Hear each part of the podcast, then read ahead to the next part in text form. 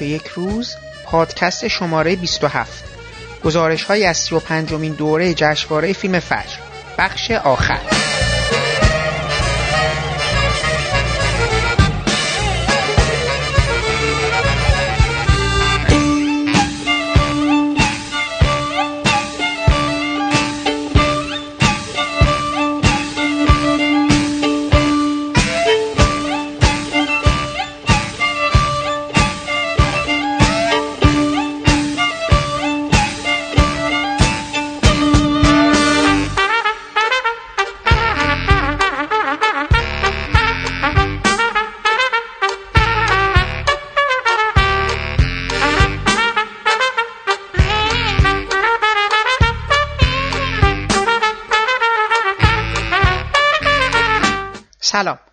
حامد صرافی زاده هستم و خیلی خوشحالم که شما شنونده مجموعه پادکست های ابدیت و یک روز هستید. اگر برنامه روز گذشته ما رو شنیده باشید من در اونجا وعده داده بودم که به مناسبت تمام شدن 35 امین دوره جشنواره فیلم فجر با چهار مهمان مروری داشته باشیم به این جشنواره و هواشی اون. روز گذشته شما شنونده صحبت‌های آقای هوشنگ گلمکانی و محسن آذرن بودید. مهمانان امروز ما آقایان مهرزاد دانش نویسنده سینمایی و از منتقدان ثابت ماهنامه مجله فیلم و همچنین شاهرخ دلکو فیلمساز و از منتقدان با سابقه کشور هستند که در گفتگو با من درباره این جشنواره نظراتشون رو بیان کردند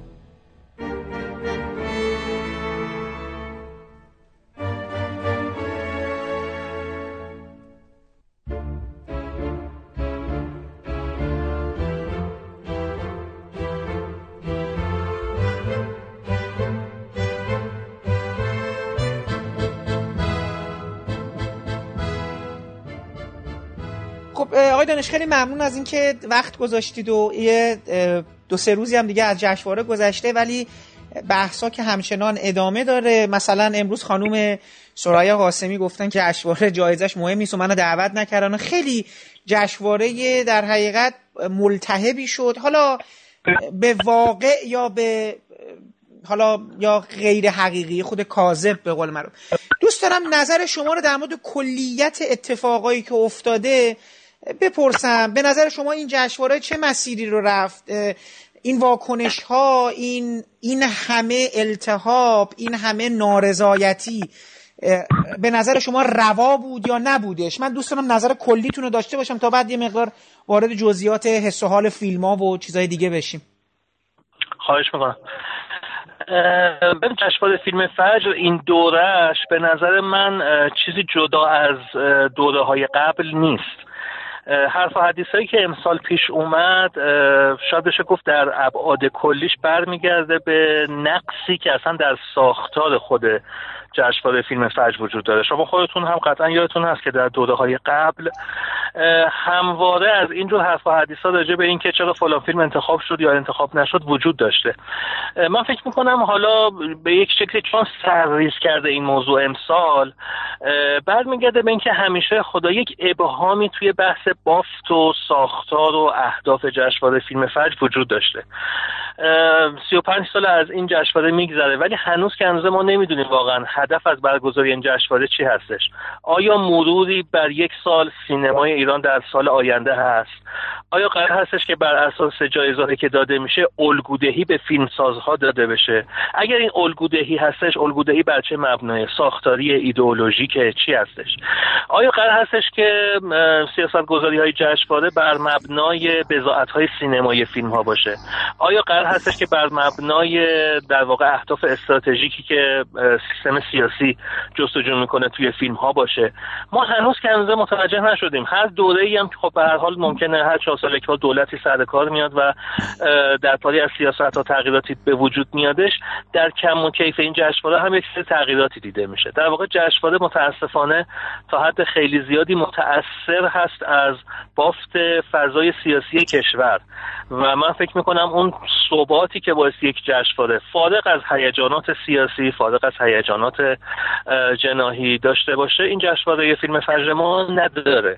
و در واقع خیلی وقتا هستش که اون استانداردهای سینمایی به پای یک سری اهداف غیر سینمایی قربانی میشه. امسال هم همینطور بود. یعنی دوستانی که حالا امسال خیلی فضاد و احساس کردن ملتهب شده به نظر من چنین نیست. فقط یک مقدار شاید سرریز کرده باشه که ناشی از سالهای پیش هم هست. همه انگار متوقع شدن. یعنی همه متوقع شدن به دلیل همین ابهامی که تو فضای جشنواره و سیاست های جشنواره وجود داره ها. متوقع شدن که آقا این جایزه حق منه. کاندیدا شدن حق منه. چرا من دیده نشدم؟ چرا من دیده شدم؟ چرا من خارج از مسابقم؟ چرا من توی مسابقم؟ چرا فیلم های در واقع چشم اندازی هستم که فضای رقابتی توش نیستش. چرا تو این یکی هستم؟ چرا جزء فیلم اولیا حسابم کردین؟ چرا جزء می‌دونید یک فضای مقشوشی تو سیاست گذاری ها حاکمه و این مقشوش بودن متاسفانه تاثیر خودش رو روی متوقع بودن همه گذاشته. و الان شما می‌بینید حتی کسایی هم که واقعا فیلم های خیلی بدی ساختن یا مشارکت تو فیلم های خیلی بدی داشتن اینها هم طلبکار هستن و میگن که آقا حق ما کوسی موقع ما رو بدید. ما کاندیدا هستیم فلان بهمان. من فکر می‌کنم لازم هستش قبل از هر چیز برای در واقع آروم کردن این فضای قبل از هر چیز ما بیایم اول بسم الله بشیم آقا این جشنواره فیلم فجر رو اصلا برای چی داریم برپا می‌کنیم؟ انتظارمون از این جشنواره فیلم فجر چی هستش؟ یه جشن دور همیه. واقعا یک جشنواره سینمایی جشنواره ایدئولوژیکه. چی چی هستش؟ تا زمانی که به نظر من این نقاط ابهام برطرف نشه این سطح توقعات هم سال به سال بیشتر خواهد شد و متاسفانه حالا عشقی که به سینما داریم علاقه که به دیدن فیلم های خوب داریم. اینا تو این گرد و خاک های نه چندان به نظر من متین سر صدای اینجوری خب تحت تاثیر این چیزا قرار می‌گیره ببینید من یه نکته به ذهنم رسید. حالا خواستم اینم اینو با بقیه مهمانانی که من تو این ده روز و دو تا جنبندی هم رفتم اینو مطرح کردم. می‌خواستم از شما این نظرتون رو بپرسم. یک ما اصولا آیه دانش در سینمای ایران بله. آن چیزی که داریم می‌بینیم آیا واقعا محصول تلاش ها برنامه ریزی نمی‌دونم ایده کمک مالی سانسور همه چیزهایی که متولیان فرهنگ می‌تونن بکنن و نکنن هستش من واقعا دارم سالها فکر می‌کنم که آیا فیلم هایی مثل اجاره نشین ها ای ایران مسافران. اینها اصلا از توی دل دیدگاه های متولیان فرهنگی ما در اومد. آیا و خب الان من می‌خوام ببینم این فیلم هایی که ما داریم می‌بینیم این نارضایتی اساسا محصول نهایتا توانایی ها و جهانبینی و در حقیقت روی کردهای فیلمسازای ما نیست. این یه بخشه. بخش دیگه بله. سوال دیگه این هستش که آقا این سیمرغ بالاخره مهم هست یا نیست یعنی ما که با منتقدا صحبت می‌کنیم میگن آقا یه جوری در مورد این جشنواره دارین صحبت می‌کنیم مثلا در مورد جشنواره کنه تازه همون جشنواره کنش هم که مثلا فلان فیلم نامه رو آقای فرهادی می‌بره کلی زیر سوال میارن که آقا چرا اصلا اومده این جایزه رو به این فیلم دادی و بعد مثلا کارگردانی رو به اون دادی؟ این یعنی بله. به عنوان منتقدای ایرانی کل جشنواره های دیگه و مراسم اسکار هم میشوریم می‌ذاریم کنار. میگیم آقا این اسکار بله. احمقانه است اصلا. همون آرگو. به حق دارم میگم به حق. وقتی اسکارش بله. اینجوری زیر سوال با اون همه حجم و برنامه ریزی دیگه سیمرغ میگن که آقا چرا اصلا باید اینقدر ما یقه در بدیم؟ این این می‌خوام ببینم آقا این سیمرغ و مخاطبای ما بعد از یه طرف دیگه ما جشن خانه سینما رو داریم و از یه طرف دیگه می‌خوام بهتون بگم که من فکر می‌کنم یه مجموعه از این قصه این شد که ما رسانه های بیشتری برای بروز اعتراض پیدا کردیم. یعنی الان مثلا تلگرام هست تلویزیون به نظرم اصلا پای ماجراش شده دیگه. یعنی خودش ما قبلا گزارش جشنواره داشتیم الان گزارش انتقادا رو داریم. می‌خواستم اینو ازتون بپرسم که واقعا ما چیزی که داریم الان تجربه می‌کنیم محصول نامدیریتی که البته هستش ولی آیا به نظر شما این آقای کد و کف توانایی فیلم سازای ما هم نیستش که خب محصولی که ساختن حالا با سانسور بی سانسور با خلاقیت بی خلاقیت به اینجا منتج شده؟ ببینید تا یه مقطعی به نظر من سیاست گذاری های دولت و از جمله همین جشنواره فیلم فجر آره مؤثر بوده. توی بعضی از حالا هم موفقیت ها هم عدم موفقیت ها شاید بشه گفت دهه شست بارزترین دوره بود که محصولات سینمای ایران تا حد خیلی زیادی متاثر از کم و کیف های سیاست گذاری ها بود حالا گاهی اوقات البته موفقیت ها در واکنش معکوس به این فضای قرار داشتن می‌خوام بگم که در واقع تاثیر مستقیم و مثبت داشت. گاهی اوقات تاثیر وارونه هم داشت. ولی روی هم رفته تو دهش هست چون که خب فضا فضای خیلی خاصی بود. به قول شما رسانه ها انقدر زیاد نشده بود. حکومت شکل متمرکز تری داشتش فضای جنگ بود. انقلاب تازه پیروز شده بود. سینما از یک بحران جدی تازه داشت. یواش یواش خارج می‌شد. به شکل تثبیت شده تری بعد از حالا اون بحران های اواخر دهه 50 به خودش می‌گرفت. آره توی اون سالهای خاص که حالا مربوط هستش به سیاست های در واقع حمایتی و هدایتی فارابی تاثیر خاص خودش رو توی نوع در واقع سینما کمیت سینما و کیفیت سینما گذاشت. ولی بعد از دهه هفتاد که حالا به قول شما هم رسانه ها افزون تر شد هم تمرکز حکومت یک مقدار کمتر شد روی حالا برخی از فضاهای بسته تری که نظر خوش رو اعمال می‌کرد. هم اصلا اقتضاعات زمانه دیگه جواب نمی‌داد که اون نوع سیاست گذاری های هدایتی حمایتی بخواد اعمال بشه. به سمت گسستگی بیشتری پیش رفتیم. و دیگه اون سیاست های دولت خیلی تاثیر محسوسی توی کم و کیف تولیدات و محصولات سینمای ایران نداشت. حالا مثال خیلی بارزش فرض بفرمایید مثلا سینمای اسفر فرهادی به عنوان که از موفق ترین فیلم هایی که در یک دهه اخیر در در 15 سال اخیر رشد پیدا کرد. خب در واقع تا حد خیلی زیادی محصول فردیت خود فرهادی هستش. و جشنواره فیلم فجر خب می‌دونید که از ابزارهایی هستش که معمولا تو این سیاست گذاری ها خودش رو نشون میده دیگه. من می‌خوام بگم که نه موفقیت ها خیلی تاثیر پذیر از این فضای نیست. ولی روندی که توی سینمای ایران مشاهده می‌کنیم. چرا؟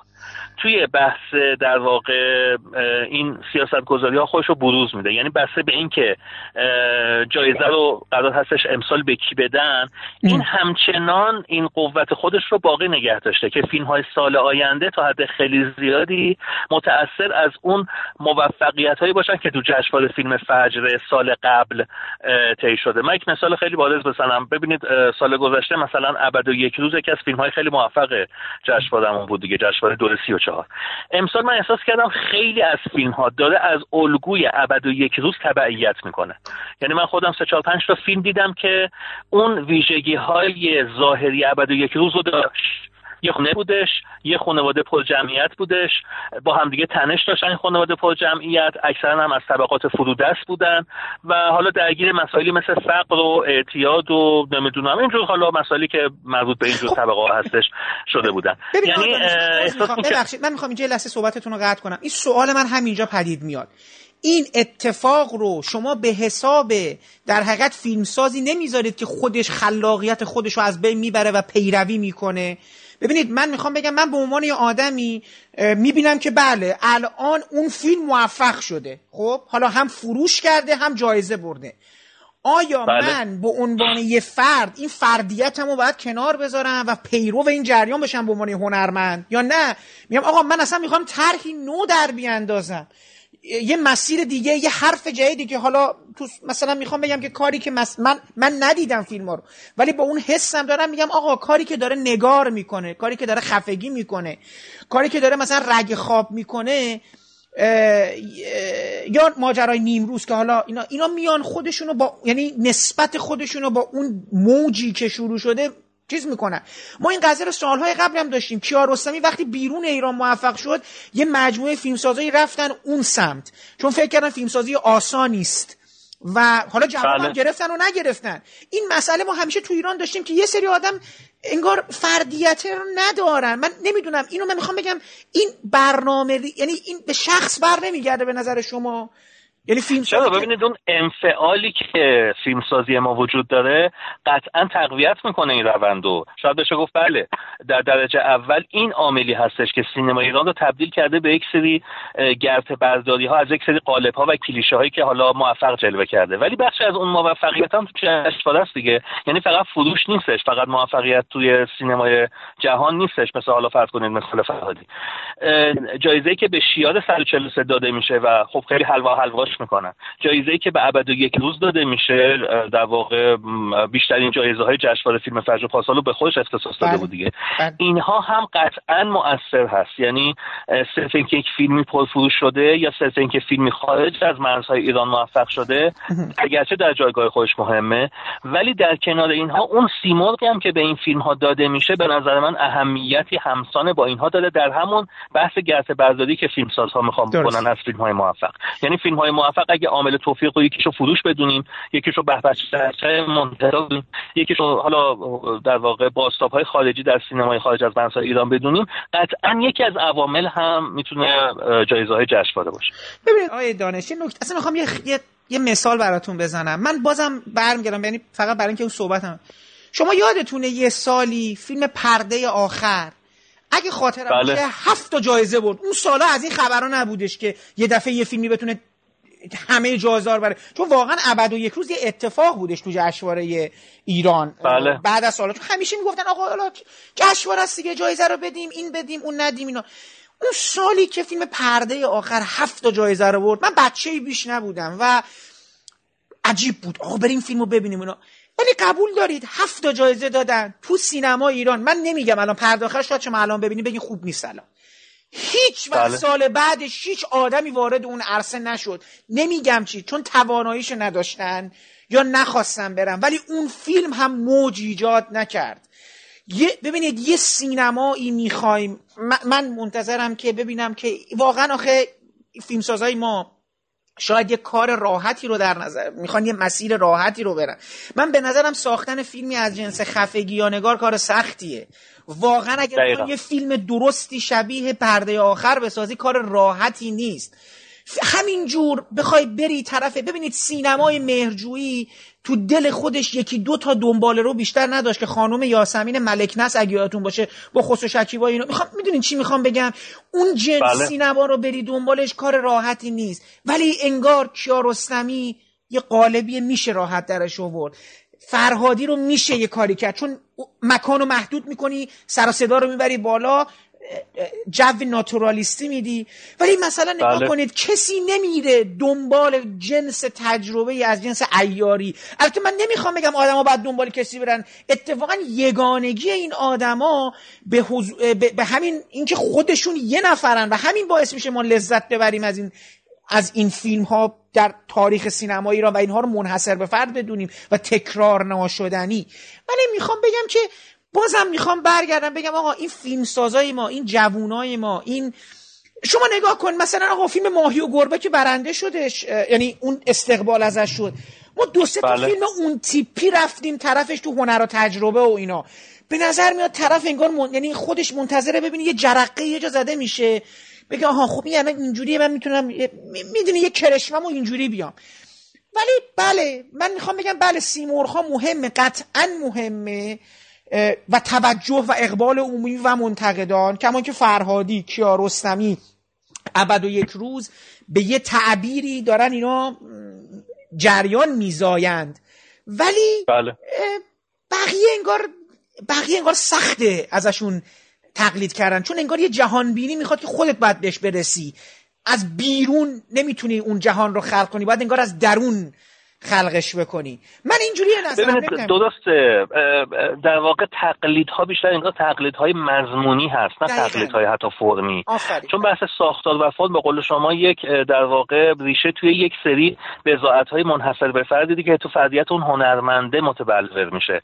و حتی گرت برداری از اون هم قاعدتا تو هم با توفیق نخواهد بود. اینها نشستن ببینید از فیلم های موفق چند سال اخیر که بخشیش تزریق شده از طرف سیستم ایدئولوژیک هست و بخشیش هم حالا با های موفقیت ها در داخل و خارج فیلم ها هستش.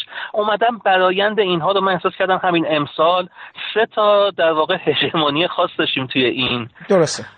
فضایی 43 فرهادی ابد و یک روز. اینا رو با همدیگه تلفیق کرده بودن و حالا مثلا فیلم های دفاع مقدس ما همش در مورد چیز بودش. من دو تا فیلم دفاع مقدس دیدم. در مورد اینهایی بودش که در واقع مفقود الاثر هستن و استخواشون زیر خاکه.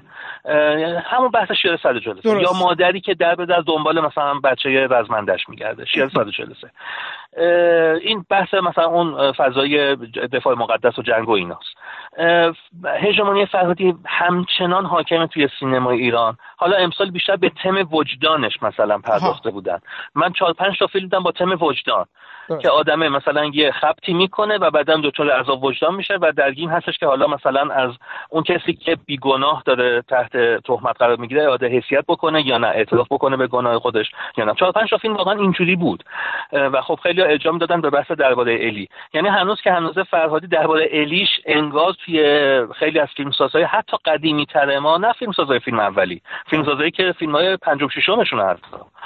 انگار چیز کرده. همچنان این سایه سنگین خودش رو انداخته و اینا نمی‌تونن از این سایه بیان بیرون. و حالا بله آدم هایی که این مثالی که شما زدید راجع به نگاه راجع به خفگی راجع به فیلم مهدویان با اینکه حالا من ممکنه بعضی از این فیلم ها دوست نداشته باشم خفگی من دوست نداشتم نگاه رو دوست نداشتم. ولی تلاش سازنده هاش برای خروج از کلیشه های حاکم تو سینما ایران واقعا قابل تقدیره. و در واقع فردیت این فیلمسازها به تعبیر شما قابل تحسین هستش. و کم بودن فیلمسازهایی که امسال از این کلیشه های سنگین خودشون رو خارج نگه دادن یعنی فیلم های متفاوت تری که بخوان یه روح تازه به سینما ایران بدمن و از این در واقع سیطره فرهادی و میرکریمی و نمی‌دونم حاتمی کیا و نرگس آبیاد و اینا بیان بیرون خیلی خیلی کم بودن. در واقع انگار جشنواره هر سال که میگذره و فیلم ها رو مشاهده می‌کنیم بیشتر شاهد این سایه های سنگین موفقیت های سال های گذشته هستیم. و حالا اون آدم ها و هنرمند هایی که یک مقدار سعی می‌کنن خارج از این فضا حرکت بکنن خب تعدادشون کمه و البته تلاششون قابل تحسین شما حالا تو این مجموعه فیلم هایی که امسال دیدید میشه برای ما بگید که کدوم فیلم ها نظرتون رو جلب کردن و دلایلشون هم اگه میشه به صورت مختصر برام بگید. یه نگاه اون نگاهی که به نظر شما شاید مطلوب بودش اون اون اون جنس سینمایی که شاید برای شما بله. ویژگی هایی داره الان تو این فضایی که تو امسال تجربه کردید. بله. ببینید یه نکته که می‌خواستم حالا قبل از این بحثی که مطرح کردید بگم به عنوان مقدمش درست. اینه که واقعا امسال من به طور کامل از هیچ فیلمی لذت نبردم. یعنی اگر انتخاب هایی دادم که مثلا میگم این فیلم فیلم شماره یک دو سه اینها شکل خیلی نسبی داره. فرض کنید اون سالی که چه فیلم ماهی و گربه آقای موکی رو ما دیدیم و احساس کردم که این فیلم چقدر لذت بخشه. وقتی بیرون از سالن سینما اومدم احساس خیلی خیلی خوبی داشتم. امسال از این دست تجربه ها من ندیدم. درست. سالی که فیلم خانه پدری ایاری رو دیدیم چنین بود. فیلمی که درباره الیه فرهادی یا جدایی فرهادی دیدیم چنین بود. ولی امسال شاید بشه گفت برای اولین باز بود که احساس کردم سقف متوسطی انگار توی سینما ایران حاکم شده و فیلم خوب به اون معنای حالا مطلق نمی‌خوام بگم خیلی کمالگرا نمی‌خوام صحبت بکنم ولی در همون حد و حدود سینما ایران انگار فیلمی که آدم یه آهی بکشه بگه آخش لذت بردم چه فیلم خوب خوب خوبی بود. از این دست من ندیدم امسال راستش. با این حال حالا با همه اون فضاهایی که وجود داشت من چند تا فیلم خوشم اومد. یه چند تا فیلم بود از فیلم اولیا بود. شاید بشه اولیش رو فیلم اف یا خانه اسقر یوسفی نژاد که از همکار خودمون تو بله. فیلم هست بله. نام بود البته این تحسینی که میگم هیچ نفتی به همکار بودن ما نداره و به نظر من فیلم با اینکه خیلی متکی بود به عناصر بومی و در واقع معلفه های ایرانی مثلا به یک محدوده مثل آذربایجان شرقی هم زبان هم لحجه هم نوع رابطه هایی که به هم در واقع آدم ها رو مربوط می‌کنه ولی زبان جهانی سینما داشت. این برای من خیلی ارزشمند بود. یعنی فیلمساز تونسته بود با میزانسن های خیلی خوب با کارگردانی خوبش با یک فیلمنامه روان داستان بسیار جذابی رو خلق کنه عنصر قافلگیری رو داشته باشه عنصر تعلیق رو داشته باشه مراحل یک در واقع قصه کلاسیک رو رعایت بکنه و فیلم جذاب و در واقع دلچسبی رو خارج از همه این کلیشه هایی که در چند سال اخیر تو سینما ایران حاکم شده رو ارائه بده. با اینکه حالا فیلم کاست خاص خودش هم داشت تو بعضی از جلوه های کارگردانی پیوند نماها با همدیگه نوع ریتم ولی به عنوان کار اول برای من خیلی دلچسب بود. من یکی یکی فیلم ها نام ببرم اونهایی که دوست داشتم بله بله بله فیلم دومی که دوست داشتم فیلم رگ خواب بود. البته این ترتیبی که دارم میگم لزوما به معنای ترتیب اولویتی نیست. هم فیلمی که به ذهنم می‌رسه دارم از درست. بله بله. فیلم رگ خواب نعمت الله بودش. من فکر می‌کنم نعمت الله بعد از بوتیک یه دو تا فیلم نسبتا کمدی ساخت. لحنی که در واقع نعمت الله تسلط خیلی بیشتری روش داره به نظر من لحن جدیه. و توی رگ خواب از اون لحن کمدی که تو دو فیلم قبلیش اتحاس کرده بود فاصله گرفته بود برگشته بود انگار به مایه های همون بوتیک منتها با تسلط و پختگی خیلی بیشتری تو بحث کارگردانی رگ خواب هم البته به لحاظ فیلمنامه یک سری مشکلاتی داشت ولی به نظر من هم بازی لیلا حاتمی هم فضا سازی هایی که کارگردان کرده بود تو رنگ تو میزانسن تو عمق توی استفاده از در واقع جلوه های حتی داخلی یک آپارتمان شما می‌دونید فیلم های ما اکثرا آپارتمانیه درست. و با اینکه خیلی از فضاهای این فیلم داخل یک حالا محدوده بسته میگذشت. ولی تونسته بود از اون علمان های داخل محدوده بسته استفاده سینمایی خیلی خوبی بکنه. فیلم واقعا زبان سینما داشت کارگردانی شسته رفته و پخته ای داشتش شاید بشه گفت پخته ترین فیلم نعمت الله بوده. حالا اگرچه خیلی کارنامه شماری نداره آقای نعمت الله ولی تو این چهار تا فیلم ساخته من اگه خواب رو بیشتر از بقیه فیلماش پسندیدم. فیلم محمد حسین مهدویان به عنوان جنجالی ترین فیلم Uh, خب ایستاده در قبال شما حتما دیدید. بله بله. که آره ببینید لحاظ کارگردانی خیلی شبیه به اون فیلم بود. منتهی مراتب و اجرای خیلی شگفت انگیزی داشت. کارگردانی مسلطی داشتش مهدویان. فضا سازی فوق العاده ای داشت گیریم ها فوق العاده اما به نظر من نسبت به ایستاده در قبال عقب گرد بود. مهدویان اینجا یه ریسک کرده بود. سر کرده بود درام و درامش رو یک مقدار تر بکنه. یعنی اگه توی ایستاده در قبال ما با یک آدمی مواجه بودیم که مثلا نمیشناختیمش و قرار بود از طریق روایت راوی های مختلف به اجزای مختلف شخصیتی این آدم پی ببریم در طول حالا یه مدت زمان حالا سی چل پنجاه سال اینجا سعی کرده دو تا در واقع کار انجام بده توی فیلم جدیدش آقای مهدویان. این که اولا تعداد شخصیت ها بیشتر شده دیگه ما با یک شخصیت واحد سر کار نداریم که ببینیم مثلا راوی های مختلف در موردش چی میگن. اصلا دیگه بحث راوی حذف شده و این شخصیت ها هستن که در دیالوگ هایی که با هم برقرار می‌کنن و کنش هایی که نسبت به هم دیگه دارن داستان رو پیش می‌برن. این یک و دوم اینکه درام قضیه قلیزتر شده. و مثلا دو تا آدم توی فیلم هستن که همدیگه رو دوست دارن.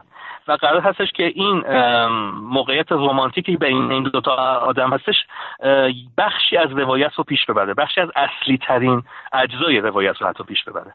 خب در این حال سعی کرده سبک رو همون سبک داکیو درام قرار بده. اینجا یک تناقض پیش اومده. یعنی از یک طرف ما بر مبنای اون قلزت درام می‌خوایم بدونیم که این آدم ها بینشون چی میگذره. از یک طرف نگاه مستند نمایی که فیلمساز اتخاذ کرده اجازه نزدیکی از یه حد بیشتر رو به این آدم ها نمیده. افزون بر این مشکل بزرگتری که فیلم داره که به نظر من به فیلمنامش تا حد خیلی خیلی زیادی برمیگرده این هستش که ببینید من ایرانی شما ایرانی این فیلم رو ممکنه بفهمیم که بهشتی کیه لاجوردی کیه رجایی کیه سازمان مجاهدین خلق چه عقبه ای داشته حزب جمهوری اسلامی ایران چی چی بوده بنی صد چه ارتباطی با این فضاها داشته. ولی فرض بفرمایید تماشاگر آمریکایی کانادایی نیوزلندی بورکینافاسویی حالا هر چی. این فیلم رو ببینه من خیلی بعید می‌دونم که اصلا بتونه قائل به تمایز بین این شخصیت هایی که ارز کردم یا این موقعیت هایی که ارز کردم بشه. ببینید وقتی ما یک فیلم سیاسی خوب که مربوط میشه به فرض کنید بحث فرانسه آمریکا هرچی. می‌بینید خیلی لازم نیستش بدونیم تاریخ اون کشور چه چی هستش. بر اساس رابطه درستی که فیلمساز ترسیم ترسیم کرده و فیلمنامه نویس ترسیم کرده متوجه ماجرا میشیم. فرض کنید پل جاسوسی مثلا اسپیلبرگ درست. ولی اینجا خیلی مشخص نیست. یعنی اگه شما واقعا مطلع نباشید به تاریخ سی چل سال اخیر ایران من فکر می‌کنم هیچی دستگیرت نمیشه و این بزرگترین مشکل این فیلم هست. در این حال البته فیلم چون اجرای فوق العاده قوی داره من فکر می‌کنم که همچنان از فیلم های خیلی خیلی مطرح امسال جشنواره بود. به نظر شما فیلم پرسش جدیدی رو مطرح می‌کنه نسبت به کلا تاریخی که نسبت به اون اتفاق نسبت به اون تجربه نسبت به پیامدهاش. می‌دونید من میگم یه جو توضیح دادم نمی‌خوام اونو دیگه اصلا وارد اون چیز بشم اینو می‌خوام ببینم که ببینید من به شخصیت در ایستاده در قبار چیزی که خودم چیز کردم این هستش که فیلم بعد از داره در سال 95 ساخته میشه در مورد سال روزهای ده نم 60 61 دو روزهای جنگه. ما فیلم سازان دیگهمون که از جنگ اومده بودن و برگشتند مثل آقای حاتمی کیا مثل آقای درویش و مثل آقای مرحوم ملا پور و کسای دیگه. حتی کمال تبریزی اینها وقتی که وارد یه چیزی شدن در بعد از اینکه قهرماناشون آوردن شروع کردن یه سوالهای جدیدی رو در مورد جنگ مطرح کردن. که همون که دیگه, دیگه منت... چیزترینش ته... انتهاش به نظرم تو نجات یافتگان بود و هیوا. شما داری یه چیزای دیگه ای رو از جنگ میگی که بله. معروف سوال داری. یعنی یک, سوال... یک سوال های بی جواب داری. آدم هایی داری که به یک بقول معروف تضادها و تقابل رسن. ایسا در قبار برای من پرسشی رو نداشت در مورد این نسبت این آدم و جنگ. من اون درگیری ها رو دیده بودم در فیلم های ملا پور. من قهر من من رز چی تصویری متفاوت از یک فرمانده نظامی رو به زرس قاطع می‌تونم بگم تو فیلم سفر به چذابه آقای دهخان نسب خیلی خوب در آورده بود. ما برای اولین بار عصبی یا آدمی که قده یا آدمی که بچه ها رو میفرسته جلو هرچی این اینا رو ما قبلا تجربه کرده بودیم. این سوال که دارم این هستش که آیا به نظر شما فیلم در ماجرای نیمروز کسی که ندیده می‌خوام بپرسم آیا فیلم فراتر از این روایت اون جهان اون سالها میره؟ می‌تونه چیزی برای امروز ما سوالهایی از امروز ما پیشبینی هایی نمی‌دونم چیزهایی رو داشته باشه به نظر شما؟ البته در مورد ایستاده در قبار من فکر می‌کنم فیلم علاوه بر اینکه حالا یک کنجکاوی هایی رو برمیانگیخت مثلا در مخاطب جوانتر خودش نسبت به اینکه حالا یه نقبی به تاریخ بزنه مطالعی در تاریخ بکنه.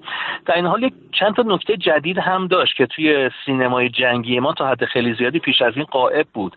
ببینید مثلا همون شخصیت متوسلیان توی اون فیلم یک سخنرانی داره راجع به اینکه یکی از نهادها حالا فکر می‌کنم بیش از سپاه بود پنهان داره می‌کنه در واقع حسابهای خودش رو و حسابرسی های خودش رو که چطور داره بودجه خرج می‌کنه برای جنگ؟ حالا در حدود یک شهر خیلی کوچیک و به این اعتراض داشت اون سخنرانی خودش.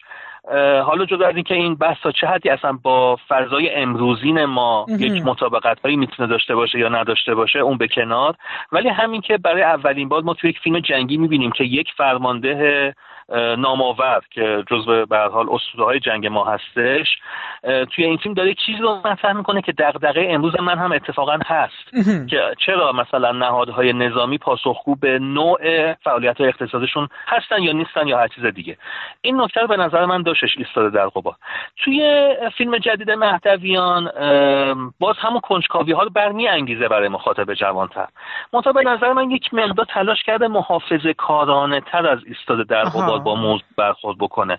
شاید نمی‌دونم به دلیل حساسیت برانگیزی حالا ایده باشه که بحث مجاهدین خلق و اینا هستش. خب به سختی میشه اصلا فیلمی ساخت که یک مقداری بشه با اینها سمپاتی برقرار کرد. ولی یک جاهایی به نظر من مهدویان تونسته یک جلوه های جدیدی رو بر اون کلیشه های سابق بیافرینه. ببینید یک مقدار خیلی کوچیک من احساس کردم برداشت کردم بود هست که معمولا توی زد و خوردهای بین سیستم و معترضین و اپوزیسیون مثلا حالت خشن به خودش بگیره معمولا خشونت خشونت میآفرینه. از هر دو طرف فرقی نمی‌کنه. خشونت سیستم به خشونت متقابل معترضین منجر میشه و خشونت معترضین به خشونت متقابل سیستم. من فکر می‌کنم یک مقداری تلاش کرده مهدویان به این موضوع نزدیک بشه. اگرچه دوربینش اگرچه زاویه دیدش در کنار نیروهای سیستم قرار داره هیچ وقت به اون طرف ماجرا نزدیک نمیشه. که منطقی هم هست. یعنی مبتنی بر زاویه دید درستی هستش این. خیلی نمی‌خوام بگم ایدئولوژیک رفتار کرده. اگرچه چاره هم جز این نداشته. ولی به هر حال زاویه دید دوربینش درسته. با این حال تلاش کرده توی زندان زمانی که مثلا آقای لاجوردی میاد توی بازداشتگاه یا توی اون اداراتی که این نیروهای امنیتی حضور دارن یه در لحظاتی رو ما احساس می‌کنیم که داره به این موضوع اشاره می‌کنه که آقا خشونتی که سیستم علیه اینها در یک زمینه هایی مثل فرض بفرمایید اعمال سختگیری زیادی به زندانی هاشون داره اعمال می‌کنه از اون طرف خشونت اونها رو زیادتر می‌کنه و باز برعکس خشونتی که اونها میآفرینن باعث میشه که حتی آدم های آرومتر سیستم امنیتی ایران هم رفته رفته احساس بکنن نه با عملکرد خشنتر میشه جواب گرفت. یعنی به نظر من تا حد خیلی زیادی این خشونت متقابل اگر جلایه های پنهان تر فیلم خودش رو نشون میده و این به نظر من نکته جدیدیه. درست. خب غیر از اون دیگه چطور؟ دیگه چیز دیگه ای بوده که نظر شما رو بگیره غیر از این سه چهار تا فیلمی که فرمودید توی خود جشنواره؟ ببینید بعضی از فیلم ها بودن که سعی کرده من متفاوت تر باشم مثلا خفگی فریدون جیرانی خیلی قابل احترامه. ببینید نوعات توی سینما ایران ساختن کار فوق العاده دشواریه و تا حالا کسایی هم که سعی کردن مثل فرزاد معتمن تو باج خورد مثلا چنین فضایی رو ایجاد بکنن خب ناتوان بودن بله. خیلی. جیرانی خب فیلم شسته ای درست کرده. یعنی فضای بستری فیلم فوق العاده خوبه. فیلم برداری فیلم های فیلم کاملا منطبق با قواعد ژانر نوار هستش. مطمئن نمی‌دونم حالا چه اصراری داشته که این رو تبدیل بکنه به نوارهای فرانسوی تبدیل بکنه به اون حالا سینمای رئالیسم فرانسوی شاعرانه فرانسوی. و آدم ها کندن کند صحبت می‌کنن کند راه میرن کند واکنشش رو میدن سردن آلندلونی می‌دونی حالت اینجوری پیدا کرده و خب این اصلا یک تناقض ایجاد کرده. تو اگه داری نوار می‌سازی خب داری نوار توی فضای ایران می‌سازی. آدم ها ایرانی هستن. برای چی باید مثل آلندلون رفتار بکنن؟ من فکر اونجا یک تناقض هایی به وجود اومده و این ریتمی که حالا احتمالا تجربه خواسته بکنه ولی تجربه بله. متاسفانه تجربه خوشایندی از آب در نیومده. به جز فضای بصری فیلم که فوق العاده قابل تحسین هست. خدمت شما آرزم که دیگه از تجربه های دیگه که می‌تونم اشاره بکنم بعضی از تجربه ها بود مطابق به نظر من به ادابازی بیشتر شبیه بود. مثلا بنبست کوچه وسوق حالا فیلم خیلی قابل توجهی هم نبود. ببینید نیم ساعت اول فیلم مثلا کسی دیالوگ نداشت. همه تو سکوت با هم دیگه تعامل برقرار می‌کردن. و بعد از نیم ساعت ما تازه دیالوگ شنیدیم که یه دو آقا و خانم با هم دیدن حالا احوال پرسی می‌کنن و بعدا دیالوگ های دفعه تبدیل شد به دیالوگ های شبیه به نصر خدا بیامرز علی حاتمی و همچنین آقای کیمیایی. و آدم ها مثلا با همون نسل کیمیایی وار با هم دیگه دیالوگ. ببین اینا به نظر من دیگه تبدیل به ادا میشه. خیلی بازی های فرمی نیست. و از این دست ما توی جشنواره امسال متاسفانه کم نداشتیم. فیلم دیگه که نظر منو جلب کرد شماره 17 سهیلا بود. آها درست. که فیلم خیلی جمع جوری بود. کار اول فیلم ساز... کار دوم فیلم سازش هم بود. ولی یک موضوع خیلی جدیدی رو در برداشت مؤسسه های ازدواج که زنها و مردها رو با هم دیگه آشنا می‌کنن تا با هم دیگه ازدواج بکنن. مردها و خانم هایی که سنشون از اون حد و حدود ازدواج یک مقدار سپری شده. و برای اولین بار ما در سینما ایران زنی رو دیدیم که دغدغه ازدواج داره. یک زن میان سال نزدیک چهل سال که دغدغه ازدواج داره.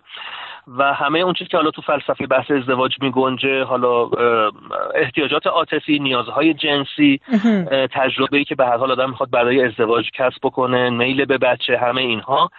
توی این آدم وجود داشت و این آدم می‌خواست اینها رو در واقع در خودش با ازدواج حل بکنه. و اون تنش ها اون مشکلات اون چالش ها اون گره های دراماتیکی که پیش میادش به نظر من خیلی جالب توجه بود. مثلا بازی زهرا داوود نژاد که منظرم یکی از شگفتی های امسال جشنواره فیلم فجر بود. فراری چطور شده متاسفانه من ندیدم. چند تا فیلمی که حالا مطرح شده بودن. یکی فراری آقای داوود نژاد بود. متاسفانه این فیلمو ندیدم. تابستان داغ رو هم متاسفانه نتونستم ببینم. چیز چطور بوده؟ فیلم آقای کیمیایی چطور شده؟ شما مطلبی هم نوشتین نه؟ یه مطلبی درمونش نوشتین؟ درسته؟ بله یه مطلب کلی من نوشتم. ببینید الان متاسفانه جار جنجال بیشتر سر این بود تو جشنواره که اون نیم ساعتی که بین کارگردان و تهیه کننده اختلافه که کوتاه بشه یا همچنان برقرار باشه خیلی تحت شعاع این قضیه قرار گرفته بود. به نظر من اصلا این موضوعیت نداشت برای فیلم. چه اون نیم ساعته باشه چه اون نیم ساعته نباشه فیلم از بیس خودش مشکل داره. و متاسفانه حالا برخلاف نظر بعضی از دوستان که می‌گفتن بهترین یکی از بهترین فیلم های کیمیایی بعد از انقلابه به نظر یکی از نامفهوم ترین فیلم های کیمیایی بعد از انقلاب بود. ببینید ما تا آخر فیلم نمی‌فهمیم اصلا شخصیت اصلی فیلم چی کاره است شغلش چیه و اصلا حرف اصلیش چیه حرف حسابش چیه. وقتی ما نتونیم شخصیت اصلی فیلم رو و روی کردش رو و انگیزش رو بفهمیم دیگه شما در نظر بگید بقیه شخصیت ها و بقیه موقعیت ها قرار که چه مسیری رو طی بکنن. فیلم بسیار فیلم مبهمیه آدم ها مشخص نیست اصلا دنبال چی هستن. حتی گاهی اوقات وجاجاتی توی لحن آدم ها توی رویکرد آدم ها به وجود میاد. خیلی فیلم مبهمیه من واقعا از این فیلم هیچ نفهمیدم راستش بخواید. و فیلم های چند سال اخیر آقای کیمیایی با اینکه حالا ایراد بهش زیاد داریم ولی لاقل قصه معلوم بود چیه. شخصیت اصلی معلوم بود دنبال چی هست. شخصیت فردی چی می‌خواد. اگر حالا ممکنه دیالوگ فرد آقای کیمیایی اون مشخصات کلی خاص خودشو داشته باشه و برای بعضی حالا مثلا به عنوان یک ایراد یا یک امتیاز حساب بشه که حالا جزو ویژگی سینمای کیمیایی. ولی به نظر من قاتل اهلی فراتر از ویژگی های سینمای کیمیایی ضعف های اساسی داشت. یعنی بعضی از دوستان مثلا وقتی ما داریم میگیم فیلم فیلم خوبی نیست اشاره به این می‌کنن که این دنیای کیمیاییه. دنیای کیمیایی قابل احترام. دنیای کیمیایی بحث غیرت بحث برادری بحث عشقهای ناکامه بحث طبقات فرودست هستش بحث عدالت خواهی اینا سر جای خودش ما مختصش هم هستیم. چه دوست داشته باشین چه دوست نداشته ولی فیلم قاتل اهلی فراتر از این دنیای درونی کیمیایی یک سری ضعفای اساسی تو بحث ریتم داره تو بحث شخصیت پردازی داره. اینها آدم خب چیکار باید بکنه؟ من فکر می‌کنم که فیلم با اون نیم ساعت کمتر یا بیشتر کردن حل نمیشه و این دعوایی که بین کارگردان و تهیه کننده را افتاده صرفا حاشیه زائد هستش. خیلی به بله. در واقع خود فیلم ارتباط ارگانیکی پیدا نمی‌کنه. شما گویا فیلم آقای ایاری و چند تا فیلم های دیگه که بیرون جشنواره قرار داده شده رو دیدین درسته؟ یا فقط فیلم آقای ایاری من فقط کاناپه نه من فقط کاناپه آقای ایاری رو دیدم. از بین فیلم هایی که بیرون جشنواره بود. یه کوچولو به ما میگید یه مقدار ما رو تحریک بکنین تشویق کنین چه خبره اونجا چون من خیلی دوست دارم. خیلی کنجکاوم ببینم چطور شده. حالا شاید نبینیم مثلا این فیلم شاید رنگ پرده هم نبینه با این قصه بله. رخ داده. بله. شما حداقل چشم ما بشید بگید که چطور بوده تا چون من یادمه که خیلی جالبه. من اون یه سال یادمه که من با شما تو سالن سینما صحرا بودیم و فیلم بیدار آرزو رو دیدیم. شما یکی از مدافعان اون فیلم بودین. کم آدمی رفتش طرف اون فیلم بنویسون. و یادم شما یه مطلبی هم بعدش معدود افرادی بله. در مورد اون فیلم نوشتین. بلافاصله. خیلی براتون اون فیلم چیز شد؟ بله هنوز فیلم خوبیه به نظر آره براتون مسئله شد. آره آره واقعا فیلم جالبیه. یعنی واقعا واقعا اون بله. سالم به نظرم دوباره منتقدا ما نسبت بهش بی‌انصافی کردن. بله. برخورد بله. چیزی کردن. ولی دوست دارم نظر شما در مورد کاناپه بدونم. چون آقای آذر من فیلمو دیده بوده و یه خرده ما رو خوشحال کردن. می‌خوام دوست دارم که شما از زاویه‌تون بگین که چطور شده کاناپه. حالا حداقل ما یه خرده گزارش فقط داشته باشیم در مورد حالا قبل از این موضوع خب می‌دونید موضوع فیلم بحث کلاه‌گیس بله. هست دیگه بله. یعنی موضوع بله. حاشیه‌ای فیلم نه که موضوع بله. خود فیلم و همین این حالا میگن باعث شده که مثلا خارج از فضای جشنواره باقی بمونه من برام خیلی جالب بود امسال پر از کلاه‌گیس بود فیلم ها جدی میگی نمی‌فهمم که چرا باید فیلم عیاری به این دلیل بیرون از بخش مسابقه باشه ولی داخل جشنواره ما فیلمایی ببینیم که شال حالا یه خانم بازیگری توی یکی از فیلمایی که اتفاقا اون فیلم رو هم من خیلی دوست دارم و اون بازیگر رو هم دوست دارم تقریبا تو همه صحنه ها انقدر عقب هست که همه موهای طبیعی خانم رو ما داریم می‌بینیم. چرا باید فیلم عیاری این وسط مثلا قربانی بشه. فیلم دیگری بود که حالا خانمی چون سرطان داشت کلاهگیس میذاشت. و حتی ما یک صحنه از این فیلم دیدیم که زیر دوش همومه برای اولین بار در تاریخ سینما ایران ما خانومی دیدیم که زیر دوش همومه البته گردن به بالا بود و با سر مثلا تاست. درست ولی خب همین هم چیز عجیب غریبی جالبه. بله ببین این اصلا ابهام ها این دوگانگی ها چنگانگی ها من نمی‌فهمم یعنی چی هستش. فیلم ایاری فیلم کاناپه به نظر من اگرچه نه به اندازه خانه پدری که فیلم یکی از بهترین های کارنامه ایاری هست ولی همچنان جز فیلم های خوب ایاری به شما میره و واقعا حیف شد امسال هم دوستداران سینمای ایاری و کلا هم سینما دوستان از این فیلم محروم بمونن. فیلم البته مثل فیلم خانه پدری با یک صحنه کوبنده شروع نمیشه. اتفاقا نیمه اول فیلم نیمه خیلی مفرحیه کمدیه کمدی موقعیته. یه کاناپه میاد توی یه خونه و پر از سوء تفاهم میشه بحث نگاه که به اون کاناپه وجود داره. خواستگار قرار بیاد برای اون خانواده و در واقع اون کاناپه باعث میشه که خواستگاری که از اون خانواده به عمل میاد تحت شعاع این وسیله خیلی معمولی قرار بگیره. از کمدی موقعیت ایاری سعی می‌کنه به فاجعه برسه. یعنی برخلاف خانه پدری که با فاجعه فیلم شروع میشه و بعدا یک روند تدریجی داریم نسبت به نقبی که به اون فاجعه زده میشه اینجا با یک فضای خیلی سرخوشانه به شدت خندهدار یکی از کمدی ترین موقعیت هایی که واقعا میشه تصور کرد ایاری تو فیلمش تصویر کرده.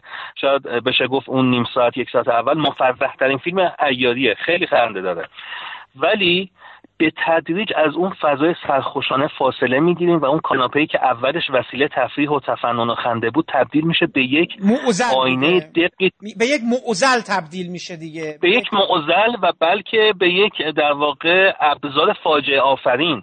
تبدیل میشه. و هرچقدر هم جلوتر میریم احساس می‌کنیم بیشتر حس خفگی بهمون دست میده. در خانه پدری همون اول ایالی چکاشش رو میکوبه تو سرمون. ولی اینجا نه اینجا به تدریج احساس خفگی می‌کنیم چی میشه چی میشه چی میشه. آدما تو یک موقعیت ابزوردی قرار می‌گیرن که انگار راه گریزی وجود نداره. در این حال سعی کرده بحث گسست های طبقاتی رو تو فیلمش مطرح بکنه. و تعاملی که بین حالا قشرهای فرودست و قشرهای غیر فرودست وجود داره منتها بدون اینکه حالت گلدرش به خودش بله. بگیره بدون اینکه به شکل نماد از درون متن فیلم بیرون بزنه فیلم خیلی خوبیه. یعنی متاسفانه متولیان جشنواره با بی سیاستی خودشون باعث شدن که این فیلم آره. دیده نشه. و من متاسفانه نمی‌دونم. غمش موند برام دیگه. حالا من که ندیدم کلا که حسرت آقای ندیدن فیلم نبودن آقای عیاری هست و ان بیشتر فیلم بسازن و اینا. ولی خب همین که آقای گلمکانی هم توی بحثی اشاره کردن که کاش که این فیلم ها تو جشنواره بود اصلا کلا می‌تونست یه حالت یه حس دیگه ای رو در جشنواره ایجاد کنه. اصلا ببینید فلسفه جشنواره همینه. من این محافظه کاری عجیب غریب متولیان جشنواره واقعا نفهمیدم یعنی چی. اصلا یکی از اهداف جشنواره این هستش که فیلم هایی که آقا بعدا ممکنه به هر نحوی دیده نشه این احتمالش حداقل این مقطع رو ما بذاریم برای دیده شدن فیلم. شما از اولش جوری فضا رو مطرح کردید که انگار دیگه کلا پرونده فیلم رو بستید. و با توجه به حساسیت هم که تو جامعه ما وجود داره من نمی‌دونم تا چه حدی این امیدواری می‌تونه وجود داشته باشه. ولی به عنوان کسی که این فیلم رو دیده می‌تونم بگم که آقا بحث مو داشتن بر حسب حال اون کلاهگیسی که رو سر بازیگرای خانم فیلم هست به هیچ عنوان حساسیت برانگیز نیست. یعنی شما ممکنه صحنه اول صحنه دوم صحنه سوم یک مقدار احساس بکنید با توجه به اون عادت ذهنی که به آره. سینما ایران و خانم های سینما ایران داری یک مقداری عجب غریب جلوه پیدا بکنه ولی بعدش انقدر ماجرا عادی میشه انگار داری خواهر خودت رو انگار داری مادر خودت و دختر خودت رو پرده سینما می‌بینی و حس صمیمانه که بین اعضای این خانواده وجود داره صمیمانه به لحاظ همین بله. مناسبات عرض می‌کنم اصلا اجازه ذهنیت دیگه رو نمیده که شما به این فیلم بخواید نگاه داشته بله. باشی یعنی ای کاش عیاری حالا فضای پیش بتونه این فیلم رو برای اون کسایی که حالا خیلی تو این موقعیت ها اظهار مخالفت می‌کنن نشون بده لااقل برای اونها نشون بده. که بدونن آقا قضیه انقدر خطرناک نیست انقدر با چهار کلاه‌گیس قرار نیست کسی ایمانش رو از دست بده یا هر چیز دیگه ای به هر حال موج جدید ایجاد کرده آقای ایاری و من امیدوار هستم که در واقع خود مجموعه سینما ایران پشت این ماجرا وایسه حالا با منتقدا نه حالا ما که والا من من حدسم اینه که دولت نزدیک انتخابات خیلی دارن دست به اصلا همه چیه ما دست به اساس دیگه. حالا می‌بینی آدم می‌بینی بله احساس احساس می‌کنه کاملا که ما امیدواریم حداقل اون بر انتخابات اون بر تکلیف بهتری برای این فیلم روشن بشه. فضای سال آینده رو چگونه تصور می‌کنید؟ جدا از انتخابات اینا منظورم با توجه به داشته های این بله، جشنواره چگونه مسیر رو چجوری فکر کنیم به لحاظ رونق چون امسال سال پر رونقی بود. و مردم اصلا به نظر میاد که سینما جز یکی از تفریحاتشون شده. من اتفاقا خیلی البته خوشحال شدم. چیزی که همیشه اعتراض بودش این که آقا در حقیقت بعد از انقلاب آره سینما ما سینما نساختیم. و خب سینما ساخته شده یعنی الان این پردیس ها به نظر مردم به اینجوری شده که خب آقا میرن دارن میرن خرید می‌کنن و ببینیم خب آقا بریم آره یه بله. فیلمی هم ببینیم. یعنی فیلم دیدن بله. شد یک بخشی از اون روزمرگیه خب این سینما همین بود. یعنی من احساس می‌کنم ببینید بله. سالهایی که مثلا سینما ایران دوباره رونق گرفت همون سالی که قرمز بود و دوزن بود و اینا مردم می‌رفت شوکران بود و مردم داشتن می‌رفتن فیلم ها رو می‌دیدن بعد با هم بحث می‌کردن. بعد یه احساس خوشایندی به من دست داد که خب مردم که میرن این فیلم ها رو زیادتر می‌بینن یواش یواش دچار یک استانداردی میشن. دیگه هر فیلمی رو نمیپذیرن. یه عیاری پیدا می‌کنن. حالا الان هم مثلا دیگه فکر کنم همه دیگه حتی احتیاج شما منتقد باشی. بعضی موقع این که شبیه فیلم های آقای فرهادی دیگه. این که شبیه فرهادی بود. که مثلا همینجوری میگن. این که شبیه بله. یعنی مردم اینو خواهند گفت. قطعا. آقا ما که ابد یه روز رو دیدیم دیگه. مثلا اینکه بس دیگه. کی مثلا میاد بیرون که آقا میگم شما احتیاج منتقد باشی آقا دیگه بس دیگه. چقدر من تلخی نشون دادی؟ من از این جهت احساس می‌کنم که خب مردم دچار یه عیاری میشن. امیدوارم البته بشن. شما فکر می‌کنید با مجموعه فیلمایی که امسال دیدیم سال آینده سال آینده موفقی باشه برای یعنی رونق سینماها و فیلم سازی رو دارم میگم. بماند که ما امسال فقط 100 تا فیلم اولی داشتیم. من واقعا تعجبم مثلا این همه فیلم داره تو ایران ساخته میشه و خوب خوبه. چرا که نه؟ بله دقیقا. ببینید ما فقط 40 50 تا فیلم دیدیم. درست. و این شاید خیلی از فیلم هایی که خارج از فضای جشنواره بودن فیلم های بهتری یا بدتری نمی‌دونم واقعا قضاوت خاصی ندارم راجع به اون فیلم ها حتی همین امسال هم شما دیدید خیلی از فیلم هایی که موفق بودن رفتی به خود جشنواره نداشتن به لحاظ اکران از می‌کنم مثل 50 بله. کیلو آلبالو مثلا بله. یا من سالوادور هستم امسال ما تو جشنواره دو تا فیلم کمدی داشتیم یکی خوب بجل فکری هم گشت ارشاد به گشت دو مال بله. سهیلی که به نظرم جز پرفروش ترین های سال آینده خواهند بود. البته کمدی های خوبی نبودن هیچ کدوم. ولی موقعیت گیشه خیلی خوبی دارن برای چیز و این هم بحث رونق سینمایی که شما میفرمایید. خب باز خوبه. یعنی من خیلی مخالف این نیستم که مردم حتی فیلم بد ببینن ولی سینمایی که رونق خاصی داشته باشه به لحاظ اقتصادی. متأمل یک ویژگی که حالا اکثر فیلم هایی که من تو جشنواره دیدم تلخی بیش از حدشون بود. درست. این برای من خیلی جالب بود. من خودم کس کسی هستم که همیشه مخالف این انگایی هستم که تحت عنوان سیاه نمایی اینجور چیزا زده میشه. و بارها بارها علیه این موضوع مطلب نوشتم بله. که آقا این چیزها رو در واقع استفاده سیاسی نکنید بحث سیاه نمایی بحث تفریح الان من نمی‌خوام در واقع نقد بذارم به مثلا القاءات سیاسی اینجور چیزا ولی خود فیلم ها بیش از حد تلخ بودن. یعنی به نظر من انگار این تلخی شده یک جور پوز. یک جور مثلا چطور بگم؟ پرستیژ برای بله. فیلم سازها و این خوب نیست. نمی‌خوام بگم که سرخوشانه باشه همه فیلم ها ولی انگار تلخیه تلخیه زودکیه تلخیه تحمیلیه. تلخیه که به دنیای خود فیلم مربوط نیست. فیلم سازه اون تلخی رو داره تحمیل می‌کنه به دنیای آدمای داستانش. و این تصنعی بودن تلخی آدم رو اذیت می‌کرد. یعنی انگار هیچ راه مفری هیچ فضای سرخوشانه ای دو تا خنده دو تا لبخند انگار وجود نداره هیچی. و این تحمیلی بودن تلخی فیلم ها یک مقدار آزاردهنده است. این می‌تونه آفت باشه می‌تونه یک جور هشدار باشه. که چرا فیلمسازا مثلا فیلمسازای جوانتر ما اومدن تو اینجور وادیا افتادن و موقعیتی رو ترسیم می‌کنن که تماشاگر رفته رفته شکل زدگی پیدا بکنه. و این خوب نیست. حالا ما اون فیلم که خارج از جشنواره ما ندیدیم در واقع یک جور متعادل کننده این موضوع باشن. اگه باشه که فیلم هایی که ما دیدیم 40 50 تا جریان اصلی سینمای سال آینده رو تشکیل بدن من خیلی نگاه خوشبینانه ای ندارم.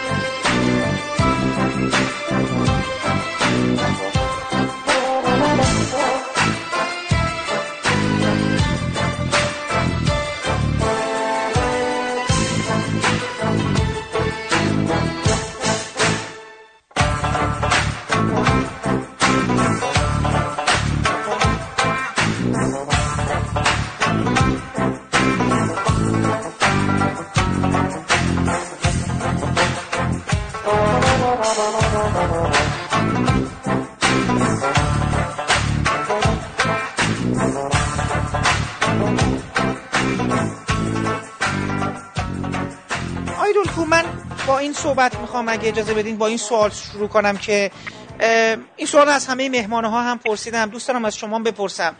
آیا به نظر شما جشنواره امسال نسبت به سالهای گذشته و دوره های قبل دوره پیشین واقعا واجد یک ضعف های بسیار اساسی تری بود که این همه سر و صدا و حاشیه و اینا پدید آورد یا نه؟ مثل بقیه جشنواره‌های دیگه بوده. نه نه واقعا. تفاوت آنچنانی نداشت و مثل دوره های قبل بود.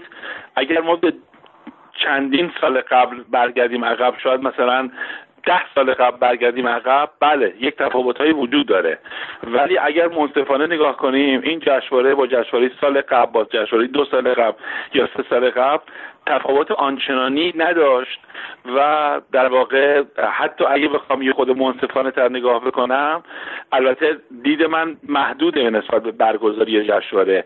چون ما فقط اطلاع دارید احتمالا دوستان می‌دونن. ما چون کارت اکثر در واقع کاخ میلاد رو می‌گیریم کاخ جشنواره رو فقط در اونجا فیلم ها رو می‌بینیم. و من نمی‌تونم درباره جاهای دیگه نظر بدم ولی در همون کاخ جشنواره اگه بخوام با انصاف نگاه بکنم امسال اتفاقا برگزاری جشنواره خیلی بهتر بود درست. به این دلیل که هم به تعداد کمتری از افراد بی رفت کارت داده بودن و اون شلوغی هایی که ما تا سال گذشته تجربه می کردیم و گاهی اوقات حتی صندلی گیرمون نمی اومد و زیر دست و پای آدم ها له می شدیم اصلا وجود نداشت و همه فیلم ها دقیقا می‌خوام در واقع تاکید کنم تمام فیلم ها یعنی هر چهار تا فیلمی که در اونجا به نمایش در اومد دقیقا رأس ساعت شروع شد و این اتفاق عجیبی بود من که درست. اتفاق خوبی بود درسته.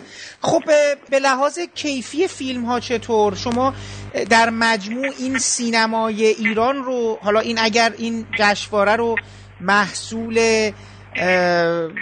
این یک ساله بدونیم. اصلا من می‌خوام از شما بپرسم به نظر شما اصلا جشنواره ما فیلم های ما محصول تصمیمات مدیران فرهنگی ما هستش یا نه؟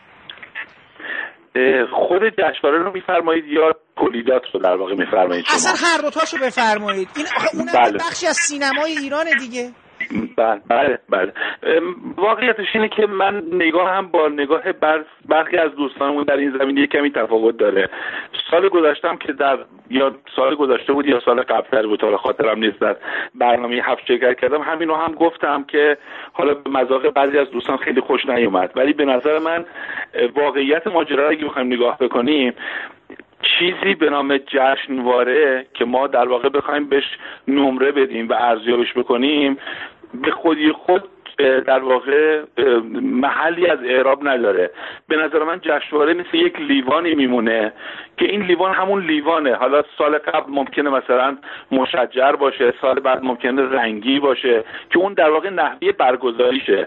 اون چیزی که در اون لیوان میریزن که ممکنه آب باشه یا یک نوشیدنی گواراتری باشه یا یک نوشیدنی نوشیدنی در واقع شاید بگم حالا مثلا بهتری باشه. اونا در واقع فیلم که به جشنواره راه پیدا می‌کنن و میان. و خود جشنواره رو نمیشه بر اساس اون فیلم ها در واقع بهش نمره مثبت یا منفی داد. به خود فیلم ها میشه داد نه به جشنواره. مگر اینکه ما یه غلط مصطلح رو در واقع بهش نظر بدیم که بگیم مثلا جشنواره امسال خوب بود یا جشنواره سال قبل مثلا بد بود یا برعکس. در حالی که اینا واقعا نظر ما خود جشنواره نیست چون جشنواره یه بخشیش برگزاری جشنواره است به معنای اینکه یک عده آدمی میان و شروع می‌کنن در واقع حالا فیلم ها رو انتخاب کردن نمایش دادن پذیرایی کردن سینما رو آماده کردن و اینها. یه بخشی از اصل جشنواره که همیشه مورد نظر در واقع دوستان و سوال همی هست منظور از جشنواره در واقع فیلم هایی است که در اون جشنواره نمایش داده شده. که این فیلم ها در واقع برای بررسیشون دو تا نگاه ما داریم. یه نگاه اینه که تولیدات یک سالی سینمای ایران که در این ده مثلا دوازده روز نمایش داده میشن چه جور فیلم هایی هستن؟ که این خیلی به, ر... به جشنواره رفتی نداره. در واقع سیاست گذاری که در طول سال وجود داشته اون سیاست گذاریه منابع مالی در واقع هوش و فراست فیلمسازان. بله. و یک مجموعی از همه این هاست که این فیلم ها رو می‌سازه. حالا هر کدوم یک تاثیراتی هم دارن. ولی یه بخشش که به جشنواره رب پیدا می‌کنه و شاید سوال شما بیشتر رب پیدا می‌کنه اینه که از این در واقع تولیدات یک سال ایران چه فیلم هایی به, به جشنواره رسیدن یا در واقع پذیرفته شدن توسط هیئت انتخاب که اون شاید بیشتر مورد نظر شما باشه نمی‌دونم. حالا من دقیقا بله نه درست میفرمایید. نه نه درسته. بله بله. بله. ببینید خب چیزی که وجود داره اینه که به نظر میاد یعنی از روزی که هیئت انتخاب انتخاب شدن اعضایش و بعد نتیجه فیلم هایی که پذیرفته شد بیرون اومد من حد می‌زدم که امسال حالا باز با همین غلط مصطلح جشنواره ضعیفتری نسبت به سالهای قبل داشته باشیم. جشنواره ضعیفتر به معنای اون فیلم هایی است که نمایش داده میشه در جشنواره. چرا که خیلی از فیلم ها رو که حتما شما و سایر شنوندگان برنامهتون می‌دونن فیلم های مهمی که در طول سال ساخته شده بود و همه امیدوار بودن که بتونن این فیلم ها رو ببینن به عنوان تولیدات یک سال سینما ایران خیلی هاشون حذف شدن. که شاید مهمترینش مثلا کاناپی آقای ایاری بود در واقع حجوم آقای شهرام مکری بود و یه تعداد زیادی دیگری فیلم که بله. همه منتظر بودن که نتیجه این رو ببینن. و وقتی که جشنواره اینها رو شروع کرد به در واقع راه ندادن مثلا ملی و راه های نرفته خانم تامین میلانی بود. حالا من بله. خیلی حضور ذهن ندارم. بعضی فیلم ها ممکنه از در واقع ذهنم بره. یه تعداد زیادی فیلم بود که همه منتظر بودن اینا رو ببینن.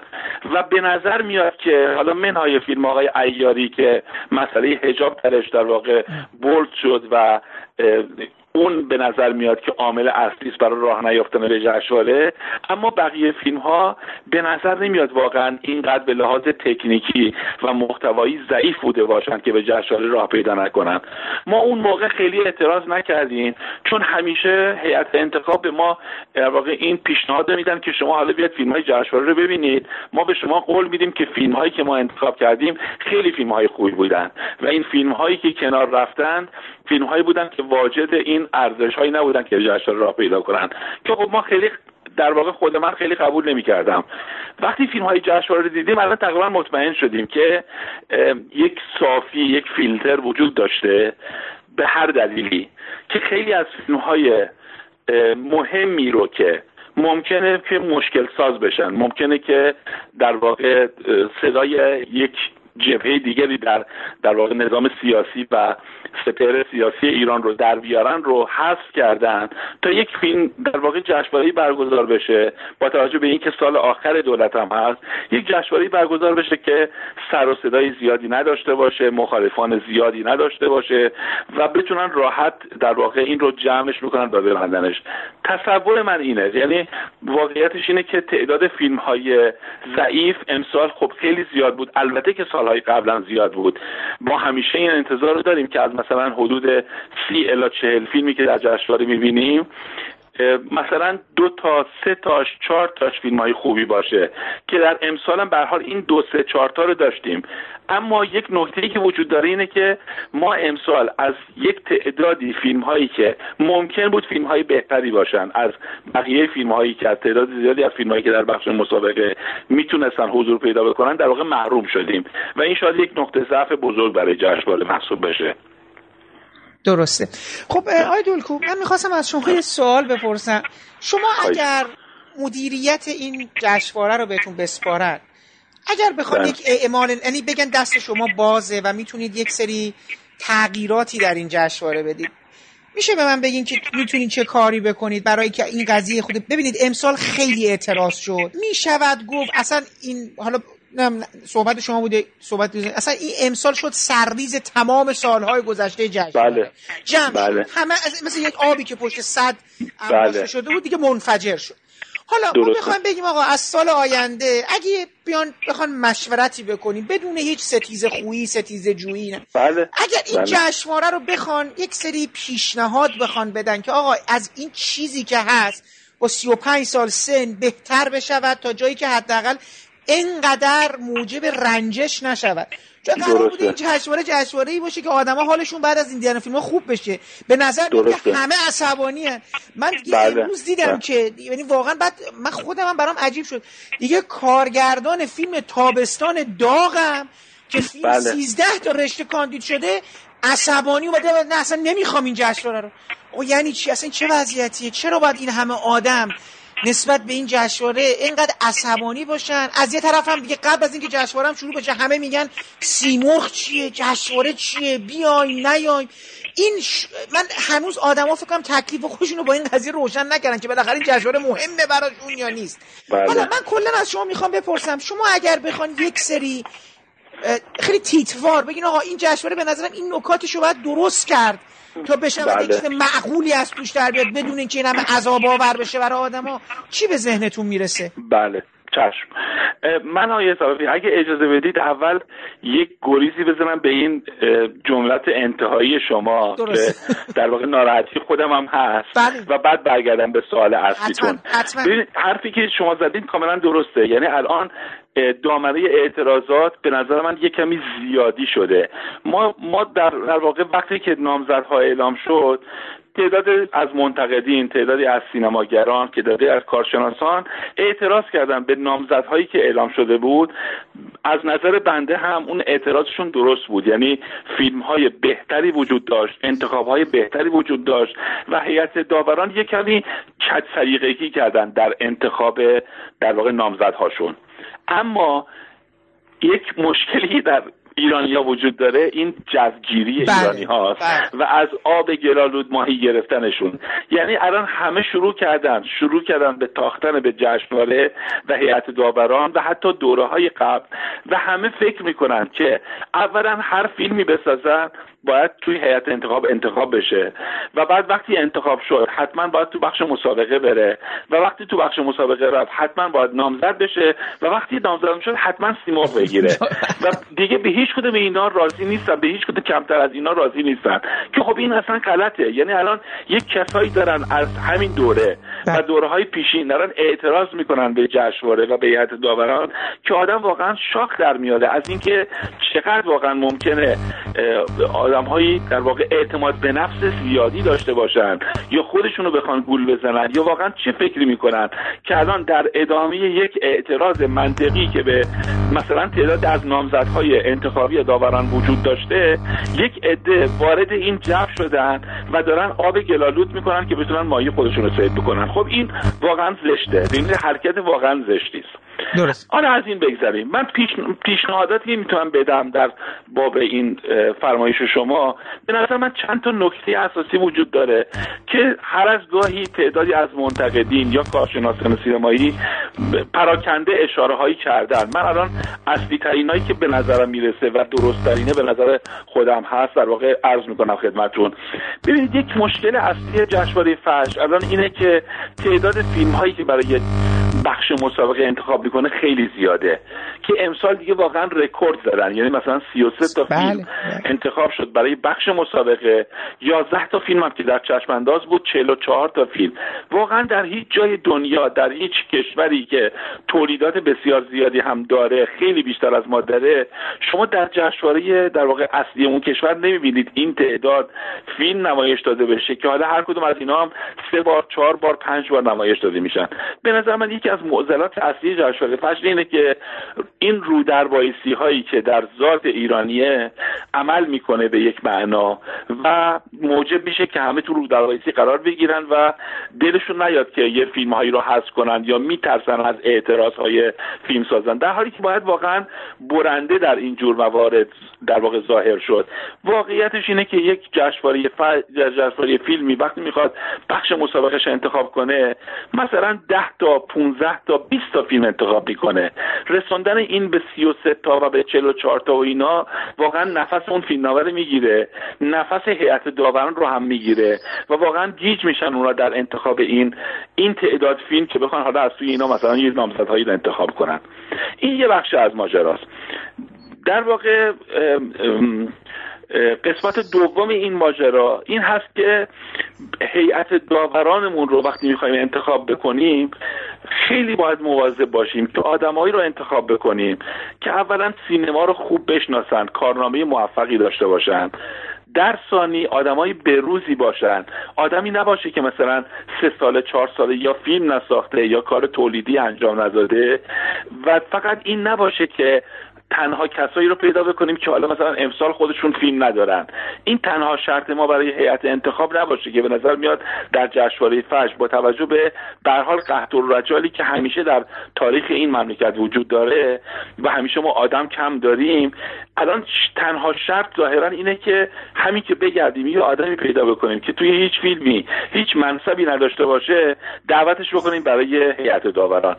تصور من اینه که وقتی به هیئت داوران جشنواره‌های مختلف دنیا نگاه می‌کنیم توی اونجا ما می‌بینیم که مثلا یه آدمایی مثل نویسنده مثلا بله. یا حتی مثلا طراح یا مشاغل دیگری که ممکنه با سینما در واقع ارتباط نزدیکی داشته باشن ولی قطعا سینمایی نباشن هم وارد کار میشن و میگردن که آدمایی رو پیدا کنن حالا یا پنج نفر یا هفت نفر یا نه نفر که از جمیع جهات بتونن فیلم ها رو ببینن.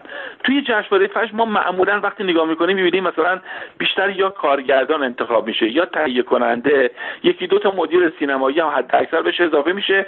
گاهی یه هنرپیشه یا یه موسیقیدان هم مثلا هست یا یه طراح صحنه. اینجوری نیست که از جمیع جهات بتونن به ماجرا نگاه بکنن. حالا این یه مشکل دیگه. یه مشکل دیگه اینه که ما هنوز ما بین یک مراسمی مثل اسکار که در واقع یک جمعبندی نهایی از فیلم های نمایش داده شده در یک سال از یک لحاظ به اون شبیهیم. یعنی از این بابت که در همه رشته ها انگار که ما خودمون رو موظف میدیم در همه رشته ها ما جوایز رو در واقع بدیم. که اون شیوه اسکاره به این دلیل که اولا فیلم ها در طول سال نمایش داده شده یا دیویدیاش برای اعضای آکادمی فرستاده شده و اونا با دقت فیلم ها رو دیدن. مجبور نبودن در یک دوره مثلا ده روزه روزی چهار تا فیلم ببینن. و دومی که اون اعضای آکادمی همه آدمایی که در رشته های مختلفی تخصص دارن. بنابراین خیلی درسته. اگر ما می‌بینیم یه فیلمی برنده جایزه مثلا طراحی صدا میشه یا مثلا طراحی لباس میشه یا در صدا گذاریش یا مثلا برای هر در واقع گریمش یه چیزای کاملا تخصصی در سینما دارن جایزه مثلا میدن. خب اون شیوه درسته. یه شیوه دیگری که مثلا مثل کن و ونیز و این هاست که حالا جشنواره فجر بیشتر به اونها شبیه چون در واقع اوپنینگ فیلم هاست و فیلم ها رو هنوز کسی ندیده و ما برای اولین بار به نمایش می‌گذاریم. داوران هم به همچنین می‌بینن و سریع باید یک نتایجی گرفته بشه. خب اون وقت ما نمی‌تونیم این همه جایزه داشته باشیم.